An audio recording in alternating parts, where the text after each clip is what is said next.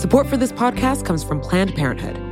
It's hard to imagine a world where we leave future generations with fewer rights and freedoms. Since the Supreme Court's decision to overturn Roe v. Wade, politicians in nearly every state have introduced bills aimed at blocking people from getting the essential sexual and reproductive care they need, including abortion. Planned Parenthood believes everyone deserves access to care. And with supporters like you, they can reclaim our rights and protect and expand access to abortion care. Visit plannedparenthood.org/future to learn more and support their cause. What does it take to be an entrepreneur, and how is it changing in our ever evolving business landscape? This is Scott Galloway, host of the Prop G podcast, and an entrepreneur myself. Right now, we've got a special three part series running all about the future of entrepreneurship. We're answering your questions on work life balance, how to raise capital for your business, and more. Because when you're an entrepreneur, it's always important to look ahead at what's to come. So tune in to the future of entrepreneurship, a Prop G Pod special sponsored by Mercury. You can find it on the Prop G Pod feed or wherever you get your podcasts. This is The Weeds. I'm Jonquilyn Hill. Families in America are changing. We're getting married later in life, if we're getting married at all. We're having fewer kids in life, too, and that's if we're having kids at all. And on top of that, the cost of childcare is at an all time high. These differences in our families aren't just impacting the way we raise kids and build community, but the ways we take care of our loved ones as they age, too. More than half of Americans in their 40s and a quarter of adults overall are becoming part of the so called sandwich generation, meaning they're taking care of children, but also caring for aging relatives. Starting a family later isn't the only reason this happens. Caretaking can come early for other unexpected reasons. My mom started showing signs of dementia when she was like 55 or so. My name is John Adeniran, and I'm from Philadelphia. I work as a data analyst where I'm doing a lot of like data science work and data analytics work. It's super fun. I love doing it. In addition to caring for his mom, John and his wife have a child and another on the way. But this is something he's been planning for since he picked his major for college. Throughout the entirety of my college career, I was always thinking about what came at the end of that, which was that I'd be taking care of my mom. And that was sort of like always on the forefront of my mind. So I was like, what's a job that I'd probably be able to, at some point, be able to do remotely? And I was like, well, it's going to be a job in computer science, most likely. And I can say by the grace of God, I was able to find a remote job. Today on The Weeds, a growing piece of the care crisis, the so called sandwich generation, the policies that created it, and the policies that could fix it. John's story is unique, but it's an example of the ways families are being stretched thinner and thinner as they try to bridge multiple care gaps. I started caring for my mom when I was in college. The needs of her care have changed with the years. And at the beginning of it, it was more so like my mom just needed supervision because it started off with things like just forgetting her shoes or not knowing where she put something, or then it started to progress to like other things. And as the progression continued, that's when she required more care to the point where she needed 24 7 supervision and 24 7 care. I never anticipated being like a sandwich generation caregiver at 25, 26. It's hard right now to care for my mom, like to provide her with the attention that she needs. We were thinking about, oh, wow, we have a baby now, and how are we going to navigate life with two people that are on two different ends of the spectrum of life? I think it's so interesting that you talk about caring for people who are sort of at the end of the spectrums when it comes to the journey of life. And I'm wondering if you see any parallels in that care. And also, how did having a child change what it's been like caretaking for your mother? Yeah, there are definitely parallels there. So I think the immediate parallel is just like the amount of care that's needed and the amount of attention. I need to help my mom to brush her teeth. I need to help my mom with eating. I have to help the baby with eating as well. Even like showering, I help my mom to take a shower and I help the baby to bathe. And like just that experience of water, especially in like Christendom, there's a certain sort of like allegorical aspect to water, like water being like about rebirth. It's rebirth. But then also water, like it's like in baptism, like that consecration of like going into the water, like one dies to themselves so I just think of like the process of my mom, she's bathing, and my mom is also in the process of dying. So it's just so many parallels where I get so much insight into life and it's like joy and sorrow both affixed together, like dancing together. But they also give me so much insight into how I can care better for both people. Can you describe what a day in your life is like? Like, walk me through who takes care of who. How do things get done? So, like on the day to day, like the ADLs, the activities of daily living are like the basic things that I know that I need to get done, like in regards to care. So that's like in the morning, it could be, you know, waking up my mom, taking her to the bathroom, helping her to change her clothes, helping her to brush her teeth, cleaning her up. And I mean, I would even include like listening to music as an ADL as well, because we have a playlist that um, we've like been curating for quite some time. Like whenever my mom used to like hum any any song, like earlier in her progression, I would like try to find it so I could like have that because I was like, okay, well, she might not know the song later on. What are some of her favorite songs? Uh, we listen to a lot of Nigerian praise and worship music. We're Nigerian. Uh, my mom was born in Nigeria, and she also really loves. Um, he's a a juju artist. I'm from Nigeria. His name is King Sunny Ade. So we have a lot of his classics on our playlist. one of her favorite songs is "All Right Okay" by J Moss. So we pray that every morning. That's sort of like her pick me up song. So yeah, that's a good upbeat one. That is that's a really good one. In terms of like just like the load of Alzheimer's, like it's so taxing on her brain some days.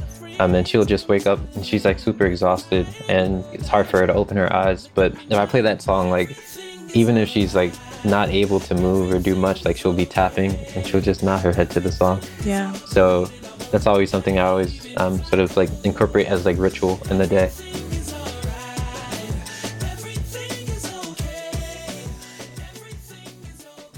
So you are Nigerian, and I'm curious how culture informs your caregiving and how caregiving is different across culture. I'm do you see culture shaping your caregiving and you know how you do this?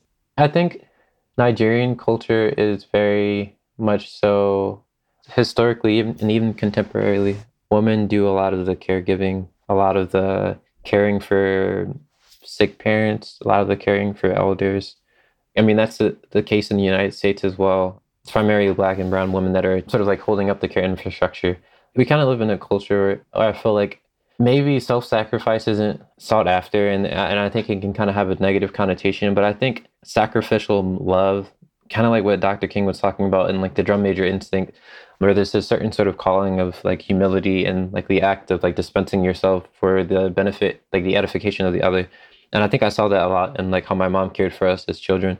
And it 100% informed the way that I care now and the fact that I desire to care and to steward. I think she put that instinct in my heart in a lot of ways. My faith has as well, but like that cultural instinct of like, you see a need and you just go to that need and um, you tend to it, especially when it, it has something to do with someone who is vulnerable and needs uh, assistance.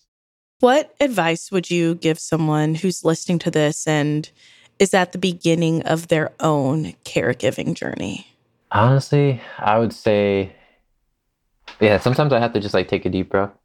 And it really helps to just like, to sort of just like level yourself. Um, cause it, it is, I mean, while I, I try to keep my composure, it is still a very like sorrowful experience. There's a lot of sadness in it. To be sort of at the forefront of seeing someone that you love so much experiencing some of the deepest suffering of their life to not be able to like ameliorate that in any way. I think you can do like the most ordinary the most basic the most like continuous route actions with a lot of love. And you do those actions with so much love and care and attention and dignity. It's so transformative for the person that you're caring for. They might not be able to articulate it to you but it's happening. And then also, I would say, especially for caregivers that are like new in the sort of space, to definitely do things like power of attorney, things that really end up becoming more difficult when the person that you're caring for isn't able to sign off on stuff. Things that are harder to do later are the things that are easiest to do like initially trying to get like a care directive going like how does your loved one want to be taken care of? And i would also say try to speak to a local area of aging if you have one because like they usually have so many like amazing resources and also to look for community because you will be able to find it especially on facebook. There are so many different caregiver support groups and they've been super life-giving for me. There really is something profound about being able to step into other people's um, journeys as well. Thank you so much for sharing your story with us and coming on the weeds. Of course, this was such a joy to be on there. I will definitely be lifting you and your family up. You all have made my prayer list. Thank you so much, Jacqueline. That means a lot to me. John's story is just one example of the care gaps facing millions of Americans. Up next, how we got here and what we can do about it.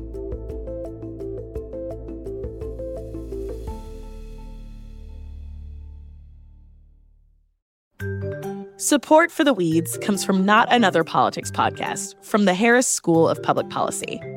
With the constant news cycle, there's a lot of noise out there. Opinions are plastered all over social media, pundits are throwing out hot takes without any sort of context, and it's only getting worse as we dive farther into election season. We know that if you're listening to us at The Weeds, you're looking to cut through all this. And if you like this show, you might like Not Another Politics Podcast. Not Another Politics Podcast is produced by the University of Chicago Harris School of Public Policy. They want to take a research and data approach to analyzing hot button issues and offer perspectives that go beyond the headlines. They cover a wide variety of topics in their episodes, but a few recent episodes that you can listen to include a deep dive into why women are underrepresented in US politics or whether or not we can believe political surveys. You can listen and subscribe today at harris.uchicago.edu slash NAP. That's N-A-P-P.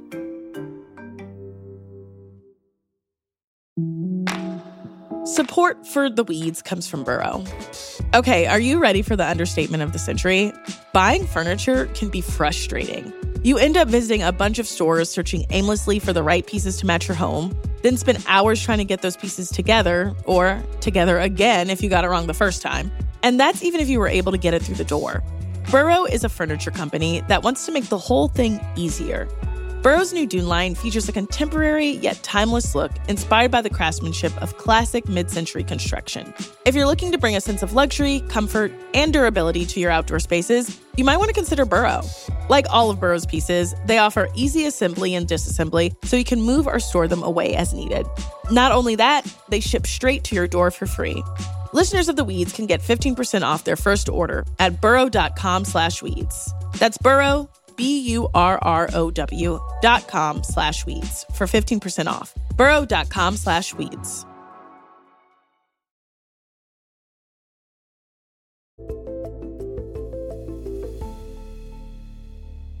It's The Weeds. I'm John Jonquilyn Hill. My colleague Anna North covers American family life here at Vox. In some of her most recent reporting, Anna explores the elder care crisis and why this moment feels so different. We are looking at a time when the baby boom generation is aging into years when statistically more people need some form of care, some form of support, whether it be with medical care or whether it be with basic tasks like bathing or eating. The baby boom generation is a huge generation, right? So it's a really huge chunk of people in American life who are going to need this kind of support. And at the same time, the number of people who are around to give that support is not the same as it once was because baby boomers didn't have as many children as previous generations. And they're also more likely to be divorced than previous generations. So it's more common that someone wouldn't necessarily have a spouse to support them. So a statistic I keep returning to is that in 2010, there were more than seven potential family caregivers for every person over 80. By 2030, the ratio is supposed to fall to four to one. And by 2050, it'll be less than three to one. So the way to think about that is it used to be that there could be seven people to come together to take care of each person, and that number is going down and down and down. So that has impacts for the people who need care, and has impacts for the people who are giving that care too. So I think John's story, who we talked to earlier, is really striking. He is in his 20s and he's caring for a baby. He has a sick mother and he has another child on the way. He's juggling a lot. And when we spoke with him, he mentioned he's part of the sandwich generation. Can you walk us through what that term means? Yeah, so the sandwich generation uh, is a term that refers to people who are kind of sandwiched between caring for children, uh, young kids, and then also caring for a parent or an older relative. So they're kind of doing caregiving on both ends of the demographic spectrum. And it's becoming more common as people have children later in life. So uh, right now, about 25% of American adults and more than half of people in their 40s are in what's called a sandwich generation. We already talked a little bit about the strain on these people in the sandwich generation, just the amount of people that are available to care for each person who's growing older is lessening. But I'm also curious in what the outlook looks like for the caregivers. It seems like if a family member does take on that role, there's a really heavy burden on them. Is that a correct assumption? What are some of the numbers there? How do we know how this is impacting them? In terms of numbers, one thing we can talk about is just costs. Care is expensive. We know this from childcare, and it's true um, with elder care and with other kinds of family care too. So, just for context, the median annual cost of a full time home health aide, so someone to come to your home and help take care of someone, that was almost $60,000 in 2021.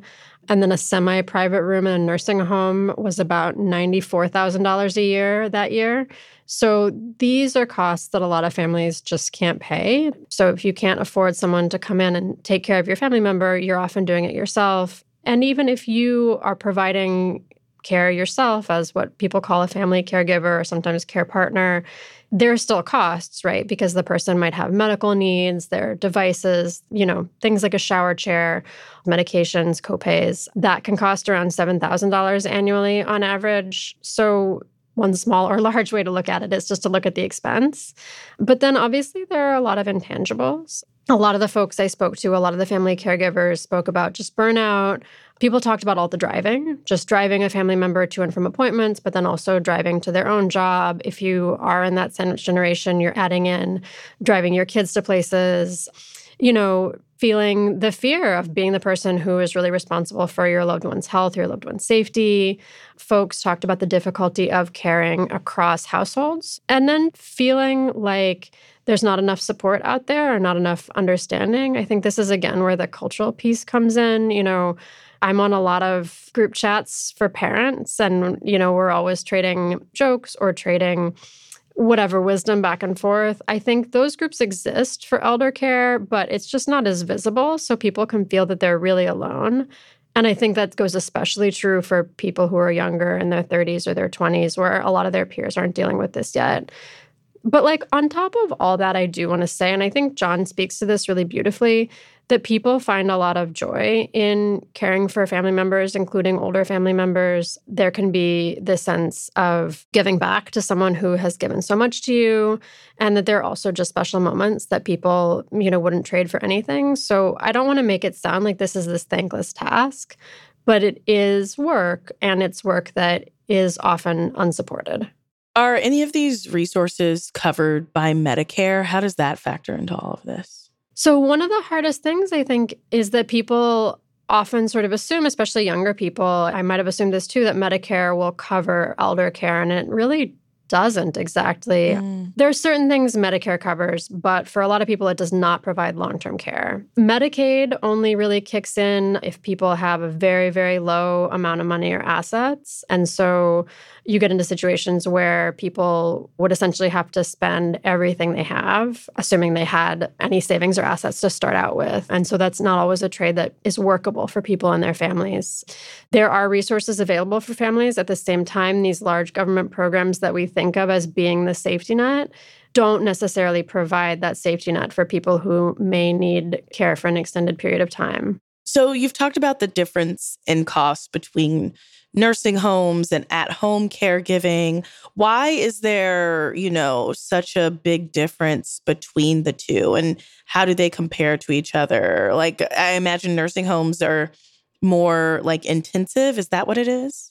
There's there's so many things to think about when you think about like what setting is someone aging in One thing to think about is that a lot of people, having seen what happened in 2020 and 2021, I think a lot of people have a preference for aging in place. So, being in their home as long as possible. And having the services of a home health aide can extend that period when you can do that. You know, so if you still need help and you can have someone come visit your home, then that can really allow you to kind of be in your house and be in your community for much longer.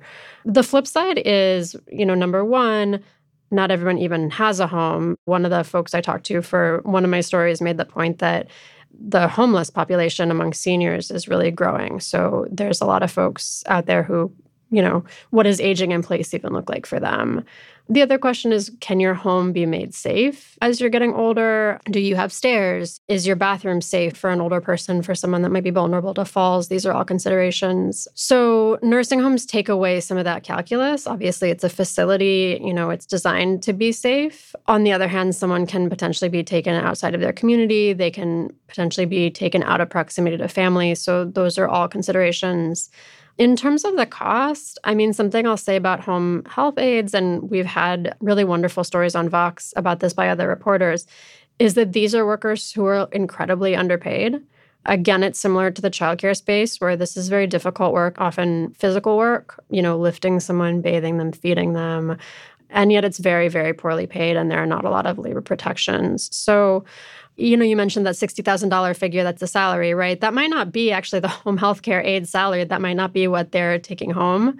So that's a consideration too. And when folks think about sort of aging and elder care policy, they also think about the people who are caring for elderly people as a career and as a job and, you know, making things just for them. Because right now it's really not just. I think that's such a good point. It's expensive for the people who need the care and then the people giving the care aren't making that much. It's it's it's difficult. It's really hard. And I think there's some sense too that a rising tide could lift all boats here that if we thought of home health care as something that was deserving of making a living wage, then would this become more visible? You know, would people realize like this is an important thing for our society? But I think all of that would kind of require really changing our priorities and understanding that care is something that's important to our economy and important to living well. And even though we've made maybe baby steps in that direction since 2020, it feels like there's a long way to go.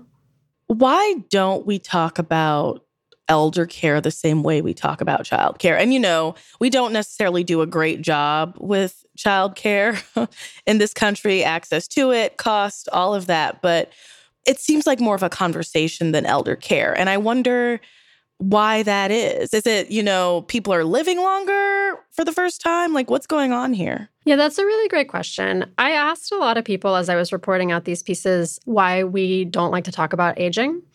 And a lot of people said we're afraid of talking about the future. A lot of people said we're an ableist society. Ashton Applewhite, who's a really passionate advocate on anti ageism, talked about a lot of ageism and a lot of the sort of invisibilizing of aging is really about ableism and about not wanting to look at people who are not able bodied, not wanting to think about what we would need to change in society to make sure that people who aren't able bodied are having a just and pleasant and healthy life it can be more comfortable to look at childcare because we don't have to confront our own aging. You know, childhood already happened. I think there's also the sense that America is a young nation and we like thinking about kids, but America's not really a young nation anymore. We are getting older demographically. And so it's just going to be super important to focus on these issues and not shy away from them. We've been talking about the cost of care. Does long term care insurance make a difference here? So, long term care insurance is something that you'll kind of see like a little paragraph about in every story that you read about aging or elder care. And the reason it's only a paragraph is that long term care insurance is typically really expensive and or it doesn't cover very much. So it ends up not being a super viable option for a lot of families. That said, there are efforts at the state level to kind of make it more affordable or to subsidize it in certain ways. Washington state is working on a state based long term care insurance program that could be an interesting model. So it's possible that we might get some better versions of this, but right now, like on the private market, for a lot of people, it doesn't help that much. It doesn't help that much. Unfortunately, there's a theme emerging in this episode. After the break, we get into the policies that seek to change it.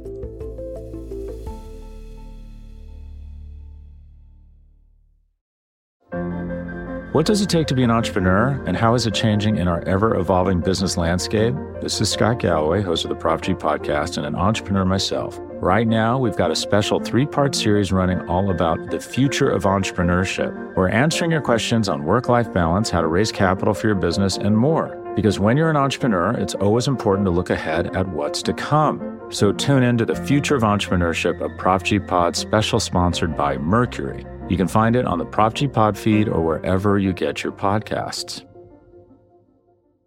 Mom deserves the best, and there's no better place to shop for Mother's Day than Whole Foods Market. They're your destination for unbeatable savings, from premium gifts to show-stopping flowers and irresistible desserts. Start by saving 33% with Prime on all body care and candles. Then get a 15-stem bunch of tulips for just $9.99 each with Prime. Round out Mom's menu with festive rosé, irresistible berry chantilly cake, and more special treats. Come celebrate Mother's Day at Whole Foods Market.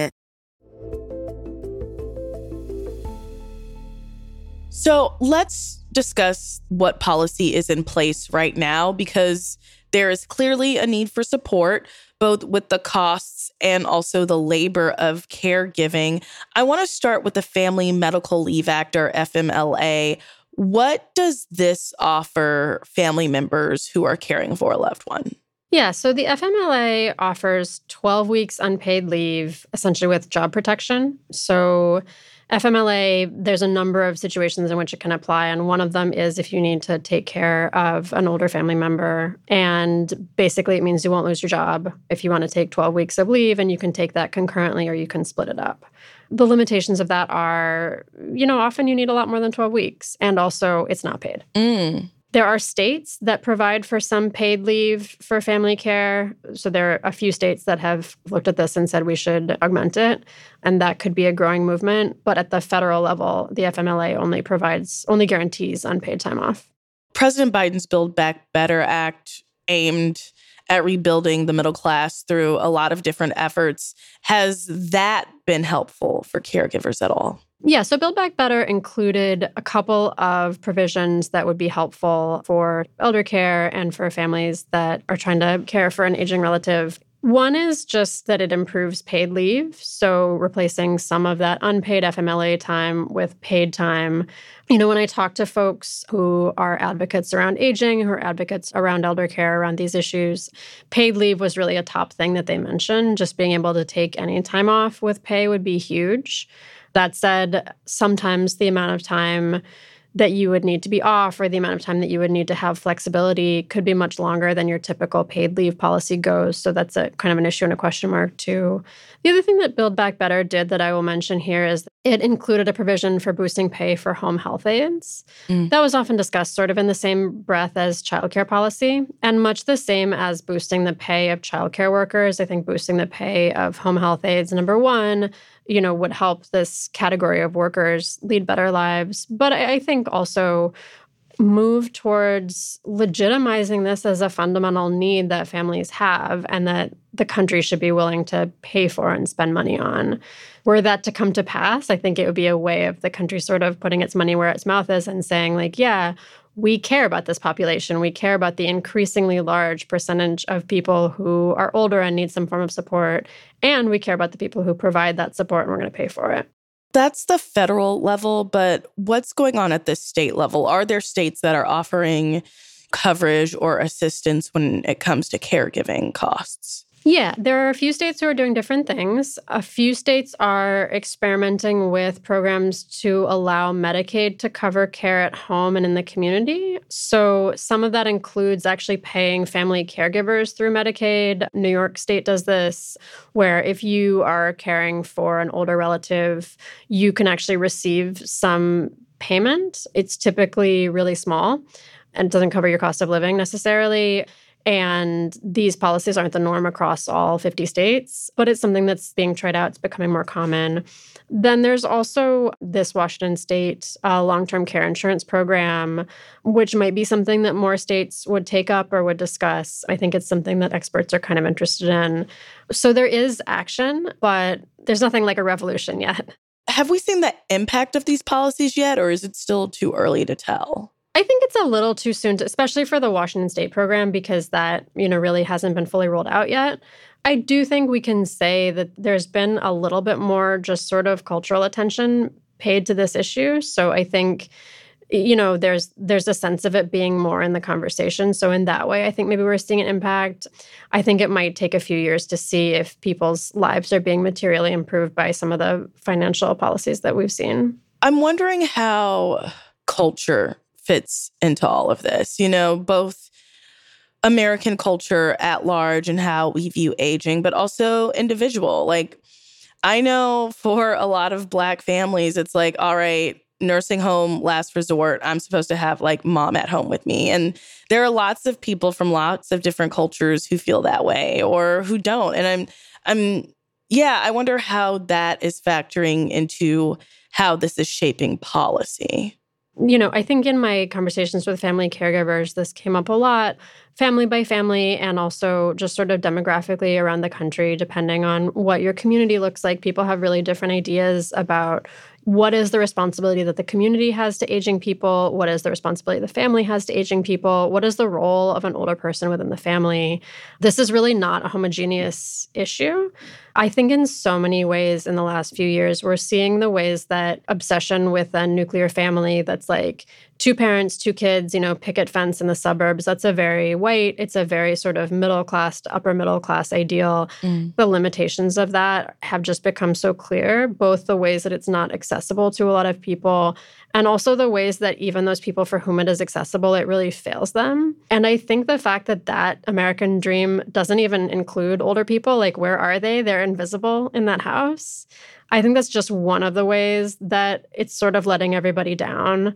And there are a lot of thinkers in a variety of communities, both in the United States and obviously around the world, who are showing a lot of other ways to continue to enfold older people within families and within communities in a way that's more loving and inclusive and also recognizes that like you don't suddenly stop being a person when you turn 65 or 75 or 85 or 95 so I want to dig into more about what communities are doing to fill in these gaps. In your piece, you mentioned one organization called Sisters Aging with Grace and Elegance.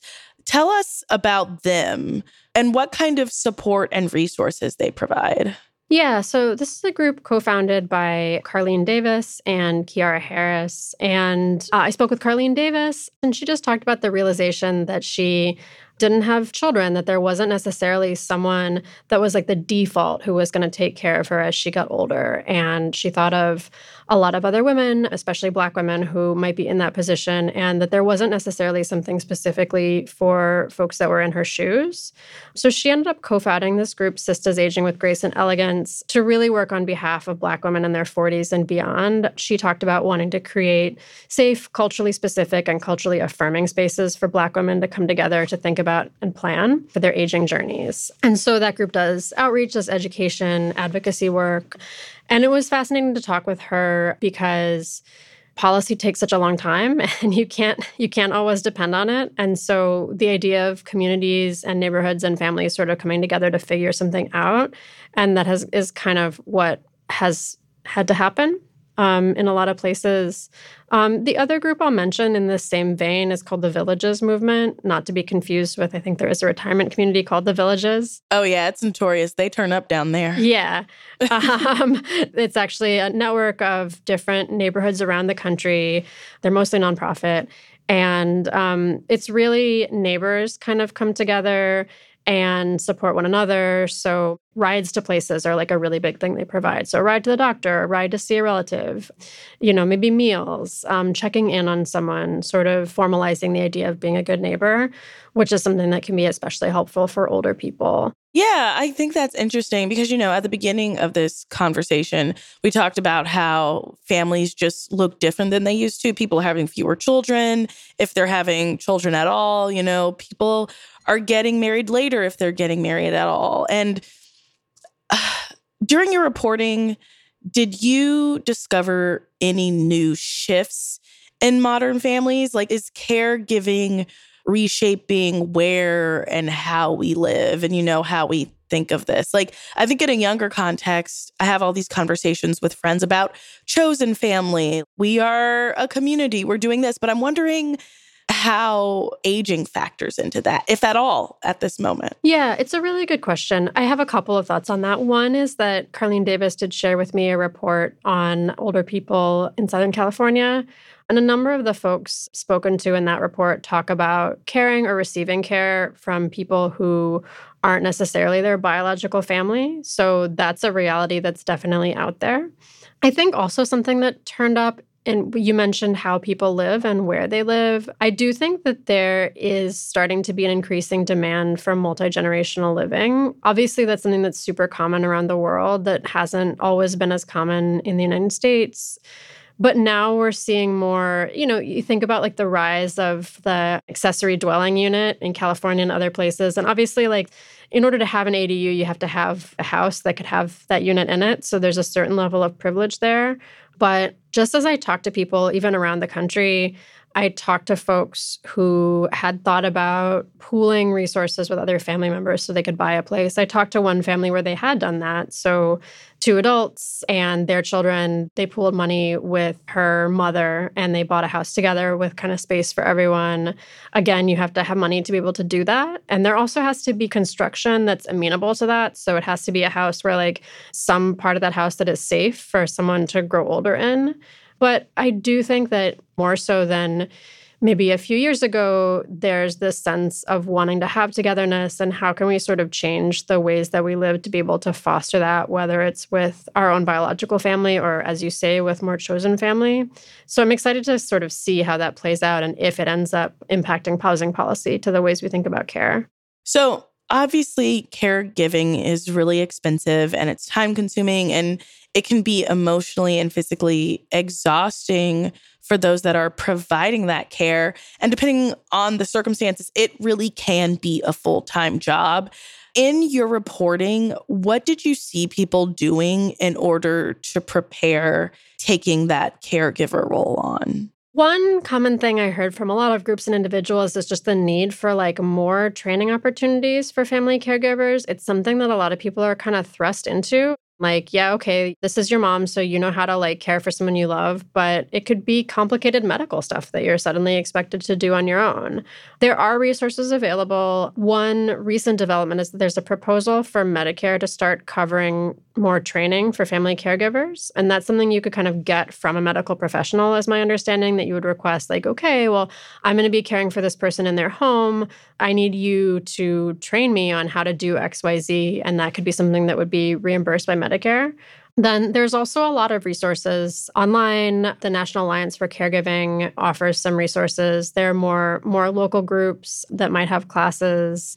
It's the kind of thing where if you search for this and advocate for it, you can find it. But it's also the kind of thing that everybody who's an expert in the space says, like, just needs to be more widespread. We need to acknowledge that this isn't something that people just know how to do by instinct. It's like another big parallel with childcare is the idea that, like, this is not skilled and it's just something you do out of love. And it's like, you might, this might be a loved one that you're caring for, but this is skilled labor and people do need help navigating through it.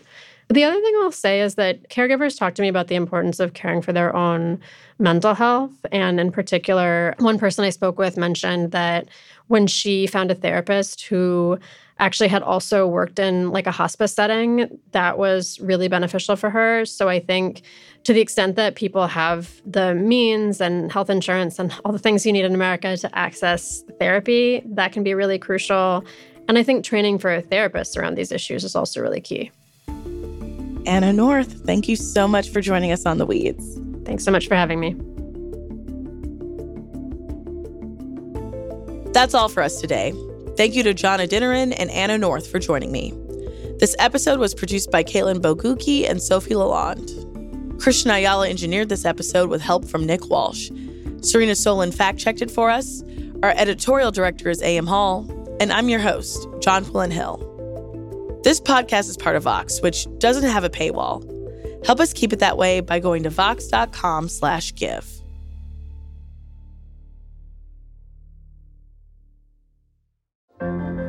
What does it take to be an entrepreneur, and how is it changing in our ever evolving business landscape? This is Scott Galloway, host of the Prop G podcast, and an entrepreneur myself. Right now, we've got a special three part series running all about the future of entrepreneurship. We're answering your questions on work life balance, how to raise capital for your business, and more. Because when you're an entrepreneur, it's always important to look ahead at what's to come. So tune in to the future of entrepreneurship, a Prop G Pod special sponsored by Mercury. You can find it on the Prop G Pod feed or wherever you get your podcasts.